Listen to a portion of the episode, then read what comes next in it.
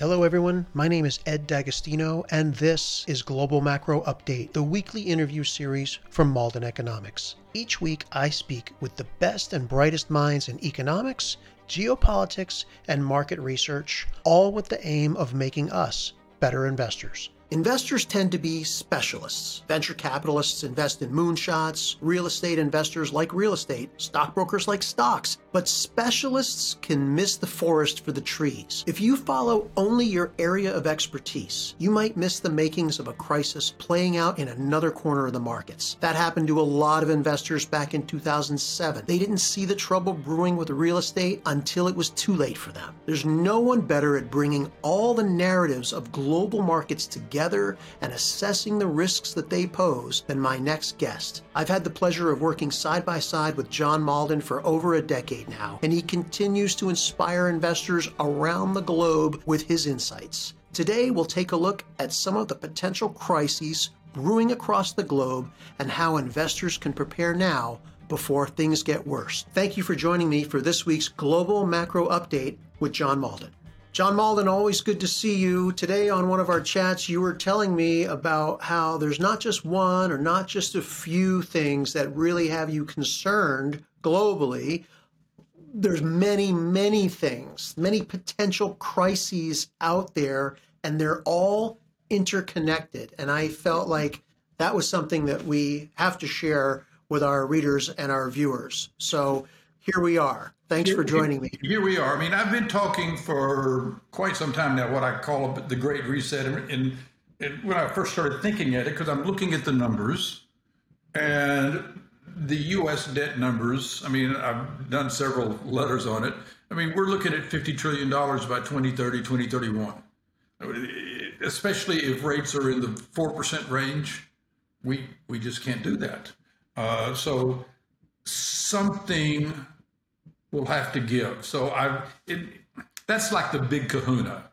And, right. and sovereign problems, debt problems in uh, uh, Europe, Japan starting to, to look like they're having some issues. China for sure, England, uh, Canada. It's that sovereign crisis.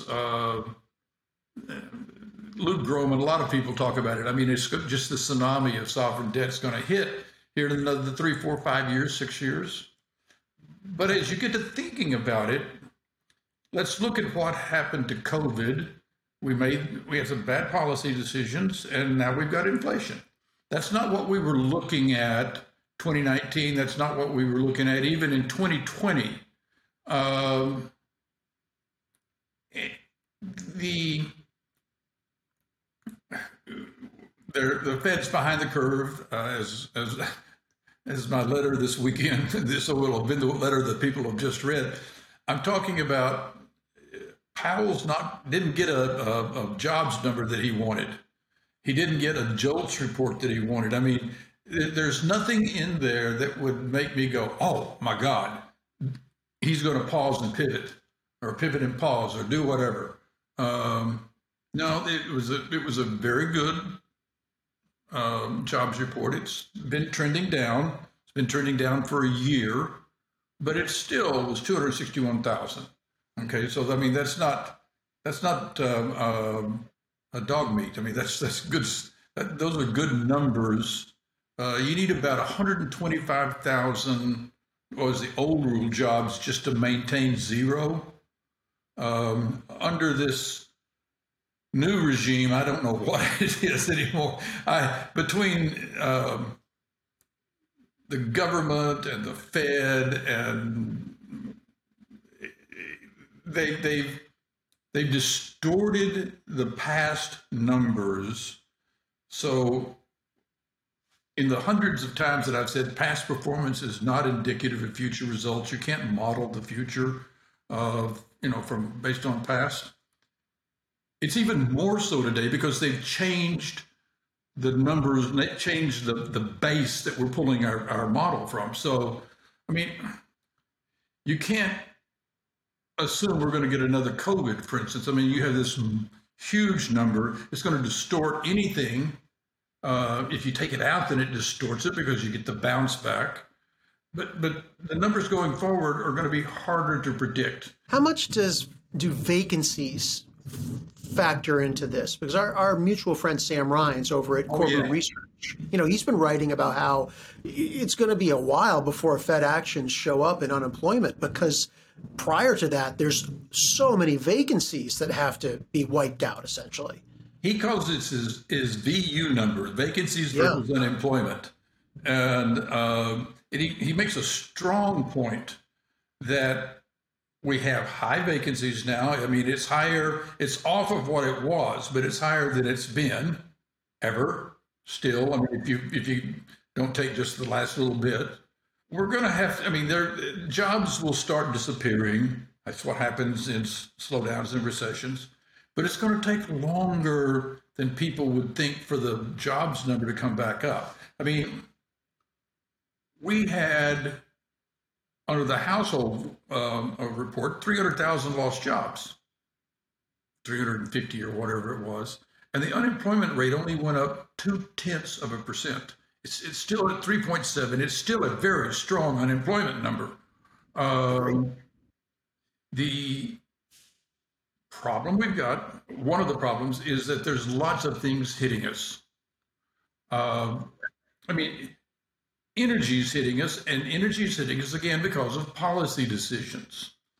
Uh, we're going to have housing problems because of monetary policy decisions, uh, but we've made them unaffordable. We've we've taught a generation that you can get cheap money and a in a cheap house, uh, and those have gone away. And if you got your house at a three percent loan, you you don't really feel like moving. Um, you know, I I, I had I, I wept a tear or two when I moved to Puerto Rico because I had to give up a two and three eighths inch mortgage to get a six percent mortgage here. Sure. Uh, I hated that number. To your point, there's an entire generation that doesn't realize that capital has a cost. Well, I mean, I remember paying something like 14, 15% on my first mortgage that I had. I mean, it was, and we could afford it and we did it because it drove the prices of the houses to affordable rates. Uh, un- inflation was 17, 18. I mean, I think we bought, the, ha- bought a house at 82. Uh, all of these things the energy crisis the housing the we just have too much debt we don't have enough savings uh, i mean all of this stuff is going to come to a head. Each one of them other than, the sovereign debt thing each of the other things I've mentioned could be solved in and of itself. It's not enough to bring the country to its knees. But what's going to happen i think is that when we get the sovereign debt situation it's going to fall over into everything else. Now, by the middle to the end of the uh, decade, we're going to have energy problems because we're not putting the capital expenditures into energy. We're not putting capital expenditures into mining. We think that somehow or another we're magically going to get all the minerals that we need to make all these batteries and solar panels. Well, just to get to the 2035 goals, we have to mine five times more lithium per year than we're doing now. That's something like 40 to 50 more lithium mines in the world, assuming that we can find the deposits that would be an average lithium mine. And you know, we've already found the really big stuff. Maybe there's a big one out there somewhere that we don't know about, but we have we've a lot of metals, cobalt, nickel. Uh, we found the easy things, uh, the easy sources, and now we're going to have to uh, start looking for more difficult places. We're going to need another 50 to 60 copper mines. These are big things. These take eight to 10 years. And John, are you are you saying that the policy policy moves that need to be in place aren't in order to facilitate this well, move I mean, you, what you've got, yeah, what you've got is an ESG movement that says we don't want you uh, investing in oil or gas, and we want to be environmentally friendly. Well, that's not mining. Nobody wants a, a strip mine in their backyard. Uh, the, the we all want it done. I mean, it's like I, I just find the hypocrisy that we don't want to take Canadian oil uh, through the um, uh, pipe that we cancel, but we'll take Venezuelan oil. So we're going to give money to a dictator who's going to use it to oppress his people, uh, rather than giving it to Canada, which is they've got the exact type of heavy oil that we need for our refineries. Right. yeah, it does feel like there's a massive policy disconnect. Um, Michael McKee on Bloomberg reported when he was looking at the uh, last month's jobs report that oil and gas there's no capex happening in oil and gas. I mean, relative to history, and in fact, there was only 400 jobs added in that sector at a time when you've got the president uh, basically screaming from his pulpit that uh, energy prices need to come down. Yet we're not putting in place incentives to do that. 90% of the offshore leases are, uh, of the potential offshore leases are right now shut down. You can't get them from federal, let alone the state regulations. The they say they'll let you uh, lease on federal lands, but it's really difficult. I mean, it's not a real shock of announcement. I'm going into the, I'm helping launch a, an oil fund, and we'll be drilling. But there's some states we don't want to drill in. I mean, um, there's some states that we do. There's there's lots of oil. There's lots of fields out there. Uh, you've just got to put the money together to do it. Right now, 60% of the uh, drilling that's going on is private money. It's not the pioneers or the chevrons. It's not the big guys. It's not even the medium-sized public guys. It's private money. They're looking at the numbers and they're going, this makes a lot of sense. Um, if we're not going to drill enough, the price of oil and gas is going to go up. Now, during a recession, you could see uh, demand suppression. Price could go down. Um, in fact, I've talked to my partners. We would like to see the price of oil go down in the first quarter because we're going to be buying some fields. And, you know, to buy a 10,000 acre or 20,000 acre uh, oil or gas field takes a lot of money. Well, the price of that fuel will go down if the price of oil goes down. And uh, we'd like to buy cheap just like everybody else does and then drill and make it become more valuable. I don't know if we're going to get that uh, uh, pleasure. Uh, so so, so it's essentially, John, what you're what you're saying, and you, you know, I, I, I want to make sure that your views are represented fairly here because you've also said uh, you don't you don't want to see the air that you breathe, oh. right? And I, I feel the same way. We we we, we both uh, have have uh, strong conviction about U.S. innovation and ingenuity. So I do think that there's an opportunity to decarbonize to some extent in this country well, I mean, it's but we're not making the moves to do it, and and and we're also not making the moves to to to, to have a transition. Um, we're not doing anything. It seems like we're we're we're engaging in magical thinking. We think that somehow or another we're going to be able to build enough solar and wind to replace all of this uh, and batteries to replace all of this. Well, you know, we don't have enough minerals to do it. Uh, we don't have the production facilities to do it and temporary. Um, I mean, the wind can go out, the sun doesn't shine. I mean, uh, you have solar here in Puerto Rico. You'd think we get a lot of, and we get a lot of sun, but when you get a heavy, thick cloud cover, you're not getting nearly as much power. Sure, you need base load just, power. That's just the, the way it is. If you're really serious about taking carbon out of the system, then you're going to say, let's build uh, fourth generation mini nukes. Um, I mean, that just it gives you enormous amounts of power. It's remarkably safe. I mean, the I'm just going to make a wild guess here, but the U.S. government runs 100 mini nukes. Uh, they're called submarines. They're called submarines and carriers and ships. Uh, We could string, you know, a few hundred uh, uh, mini nukes around this country and we'd be carbon free in you know five seven years. If you the technology today allows you to actually uh, produce them in one side ship them and then put them together so that you can get scale to um, um, you know just basically pump them out and, and, and assemble them there. Uh, at, at whatever your site is. I mean, it can happen a lot faster than people think but you've got to have the will to do it. You've got to have leadership that says, yes, we're going to put, you know, um, many nuclear facilities, and and these facilities don't have to be, you know, it's not going to be taking a thousand acres. It's not. We don't have to have uh, huge amounts of uh, uh, on-site water and all of that stuff. They're completely different. John, I want to make sure we cover some of those other potential areas of concern that you mentioned. Uh, one of them being inflation. Uh, Paul Singer from Elliott Investments was recently out saying that he believes that the globe, the entire globe, is at risk of a hyperinflation crisis.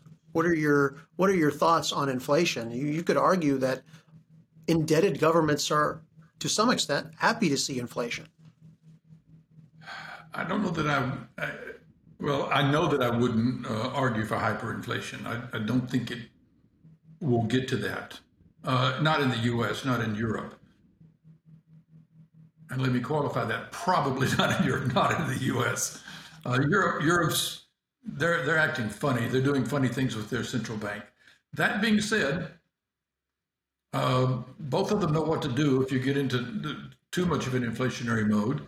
Uh, I keep arguing. I'm one of the few people that are now still arguing that Powell has to drive a stake in the heart of inflation, that he can't back off uh, um, and, and, pause or start cutting. It, we, inflation is by far the biggest vampire in the room. It sucks out current earnings, it cuts out spending, it cuts out retirement. I mean, it, it's a, it just sucks it all out. You you you gotta you gotta slay that vampire. Uh, if we go the path we're going, we're going to have a recession. Yes, I think we'll see five percent uh, Fed funds rate, uh, probably five percent unemployment. But by the time we get there, we're we're now in the second quarter. The OER is going to start turning over the owner's equivalent rent. It's all in terms of the actual real time data. It's already turned over but it takes a year for it to filter in. Well, now we're going to start seeing negative uh, rent, if you will, go into the OER number, and that's going to back it off a lot. I mean, probably two to three points over the next uh, six to nine months. The supply chain driven uh, problems are going to be um, uh, uh, resolved because we're fixing the supply chain in, in a lot of places. Uh, it's we've gone from like fifteen or twenty thousand dollars a container to two thousand dollars a container to ship from the, the, what little we're getting from China now. Is prices are going to come down, and that inflation will roll run roll over. But you got to be you got to be persistent. I mean, you just you you've got to do what Volcker did, which is drive a stake in the heart, and then we'll get back to disinflation. We'll get back to stuff that we recognize um, I don't know. I hope that we never get below two and a half Fed uh, uh, percent Fed funds ever again in my life. Um, that would be really good. So, in your view, John, do you feel like e- even if you feel that the Fed uh, was late to take action, are they now doing what they need to do? Late, but yes. Okay. I mean, it, it's there's equal opportunity fingers pointing at each other. I, I think c- Congress is responsible for the bulk of the inflation with that last $2 trillion bill in um, uh, 2021. That was what pushed us over. And I mean, Larry Summers came out and said, this is going to push us over. Um, I, I did, other people did. It, it was just, it was a bridge too far, and the Democrats felt like they had to have it, so they did. And, it, you know, it was a straight partisan vote. But that, along with the, if the Fed had been leaning in already by that point, I mean, they should have been raising rates at the end of 20, certainly early 2021. They could have slowly, they could have taken $5 billion a month off of QE. Okay, not a lot, okay, but just, okay, we're just going to take it, we're going to back it off uh, we're not even talking QT. We're talking Q, backing it off, uh, raising rates. We wouldn't be anywhere near where we are today. It was so it was major policy era.